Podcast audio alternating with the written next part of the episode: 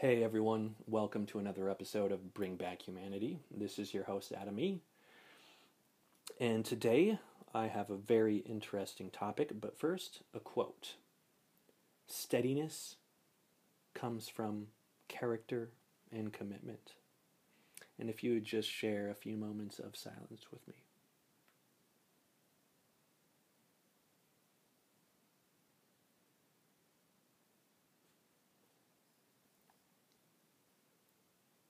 Okay, today's topic, Big Five personality. I've been working towards figuring out the best ways to improve my life and the lives of those around me by looking at how I should work with this podcast, employment, and school. So these three topics have been on my mind.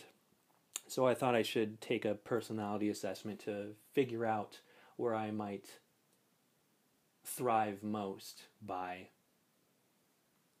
following the path that education would take me into the working world or working for myself. So I went ahead and I did the Big Five personality assessment created by Dr. Jordan B. Peterson. He's a clinical psychologist and an educator out in Toronto, and I've been following him for about a year or so, and he has done some phenomenal work. He posts many YouTube videos and lectures online for anyone to view, and I believe he's a good example of Arte living excellently, and he's aligned with himself and with society, and I think that is a very good thing. So there are several free personality assessments you can do online. I decided to buy Dr. Peterson's. It's $10, and I will explain why. So the Big Five personality test is a data-driven test, and while there might not be a conceptual framework underlying it, I believe that the results speak for themselves. So, for Dr. Peterson's assessment, you can only do it once, and they inform you to be in the right state of mind. But this way, it's not done repeatedly, and it's not something you can practice for. It's much more truthful, and the results are much more accurate. And tens of thousands of people have done this assessment, from male, female, all age groups, so you really get to see where you are in regards to the general population and everything that entails, how we communicate, how we perceive the world.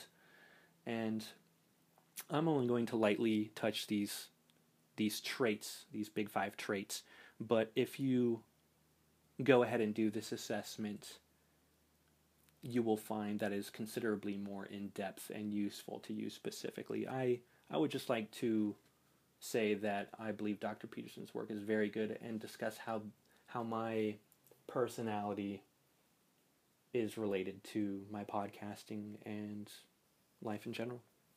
So without further ado, these five traits are agreeableness, conscientiousness, extroversion, neuroticism, and openness to experience. And these five are also broken down into two component traits. So let's get into that. For agreeableness, I was put at the 54th percentile, which is typical. On average, women tend to be more agreeable than men, and that is across the board. So regardless of culture, it's typical that women are more agreeable. And so the two components are compassion and politeness. For compassion, I was put at the 66th percentile, which is moderately high, and I think that's fairly observable in what I'm trying to do with this podcast and my life in general. And for politeness, I was put at the 38th percentile, which is moderately low.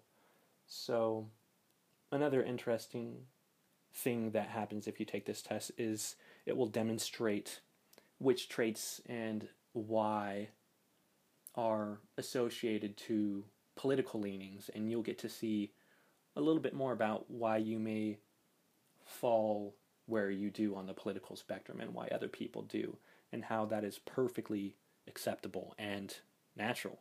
This is an important aspect of diversity, is our biology and how it affects our personality. So to wrap up agreeableness, I think a good way to very, very loosely cover it is something one of my good Marine friends told me after we had developed a good relationship, and that was, you know, Erickson, when we first met, I thought you were a real piece of shit. But you know what? You're a pretty cool guy. I like that. Missy Crispy. So, the second trait is conscientiousness. I was put at the 45th percentile, which is typical. And the two component traits it's broken down into is industriousness and orderliness, which I got 38th and 54th percentile respectively. So industriousness is a good indicator of academic achievement and overall career life success.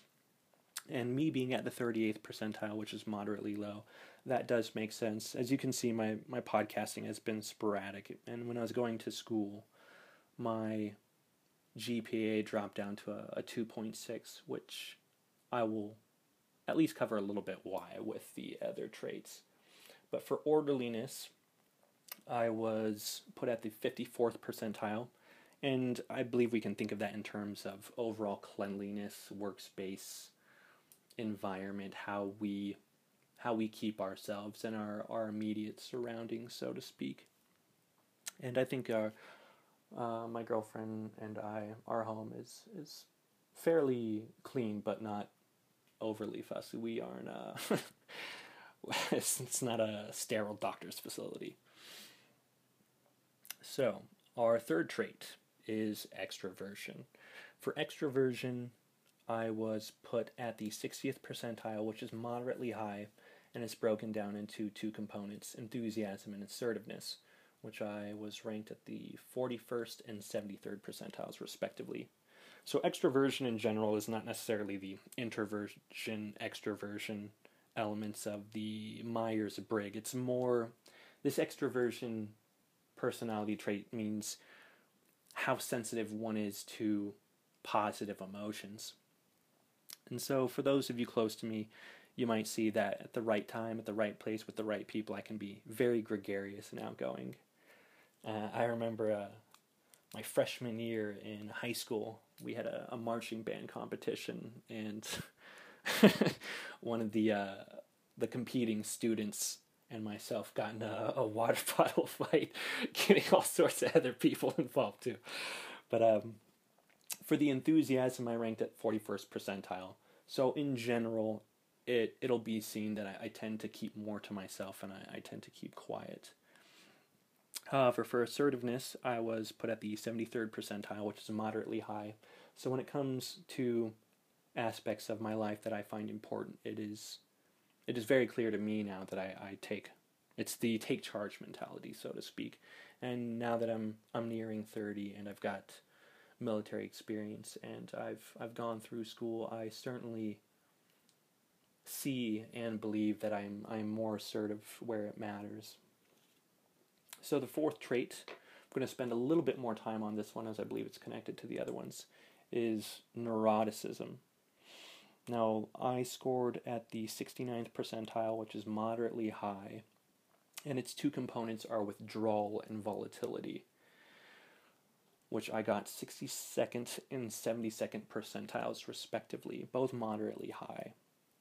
So neuroticism, trait neuroticism, has been linked to the fight, flight, and freeze brain mechanisms. And I recently discovered from some fellow Marines I was on deployment with that the malaria medication we were prescribed has now been discovered to, at least in some people, to have caused brain damage with symptoms mirroring that of post-traumatic stress disorder. And for those of you close to me, you might know that for the last 7.5 years or so, I've had some some serious insomnia issues, and I was getting about 4 hours of sleep a night for several years, and that was literally killing me. But I, over the last year or so, since I've met my girlfriend and just have gotten a little older, I've improved considerably. That I'm at the 69th percentile still should say a lot. But another thing connected with neuroticism and the whole perception or being more actively perceptive of threats of violence is kind of related to my sporadic podcasting, and I do believe that our country might be headed towards some...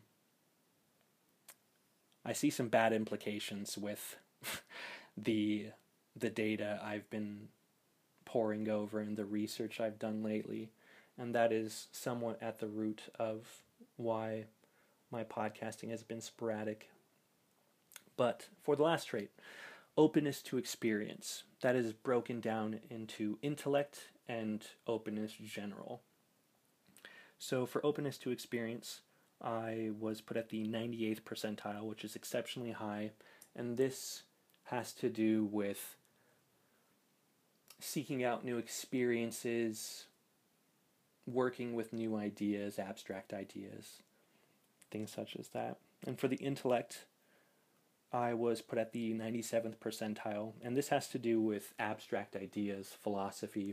For those of you who know me, you'll know I'm pretty obsessed with ancient Greek philosophy or Carl Jung and modern psychology and the psychoanalysts. And for the second component of openness to experience is openness general, which I was put at the 95th percentile, which is very high. And this has to do with creativity, reading books, even obsession. There is a sci-fi series of books I was reading a few years ago when they first came out, which is The Expanse, and the first handful of books, I think I read up to the fourth book, but each one of those books, well over 500 pages each, and when I really like something, I just sit at the table for 8 or 9 hours and read the book straight through. It's not necessarily healthy, but it is me. It is my personality, and a lot of this is rooted in our biology, our genetics, and I believe how we eat and how we respond to the world. So how we perceive the world is part of who we are, and I think this assessment is very important because we get to see somewhat why people are the way they are and why we are the way we are. And I think this kind of ties into how important it is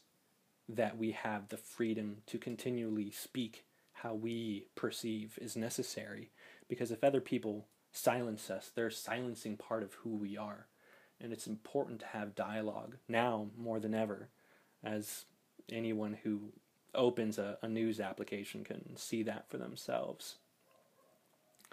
So overall, I found this to be a very useful tool in figuring out what I want to do with my life. And I think my openness being this high is also in keeping with some of the comments I've had on my podcast, which is I tend to put too many ideas in a short space. And so I'm going to definitely keep that in mind. And in the future, I hope to be a bit more industrious with getting these podcasts out to you guys regularly, and to learn for myself regularly. Learning is a lifelong experience, and whether the school system is good or shitty, it's something that needs to be kept at until we hit the grave, and there's nothing wrong in that. It's quite beautiful. So with that, I would like to thank you guys for tuning in, and in the future, look forward to better podcasts. After taking this assessment, I'm a bit more comfortable with how I want to use my GI Bill and the best way to utilize the degree, which will help my life and hopefully help other people.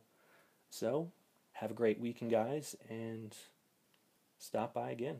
Take care.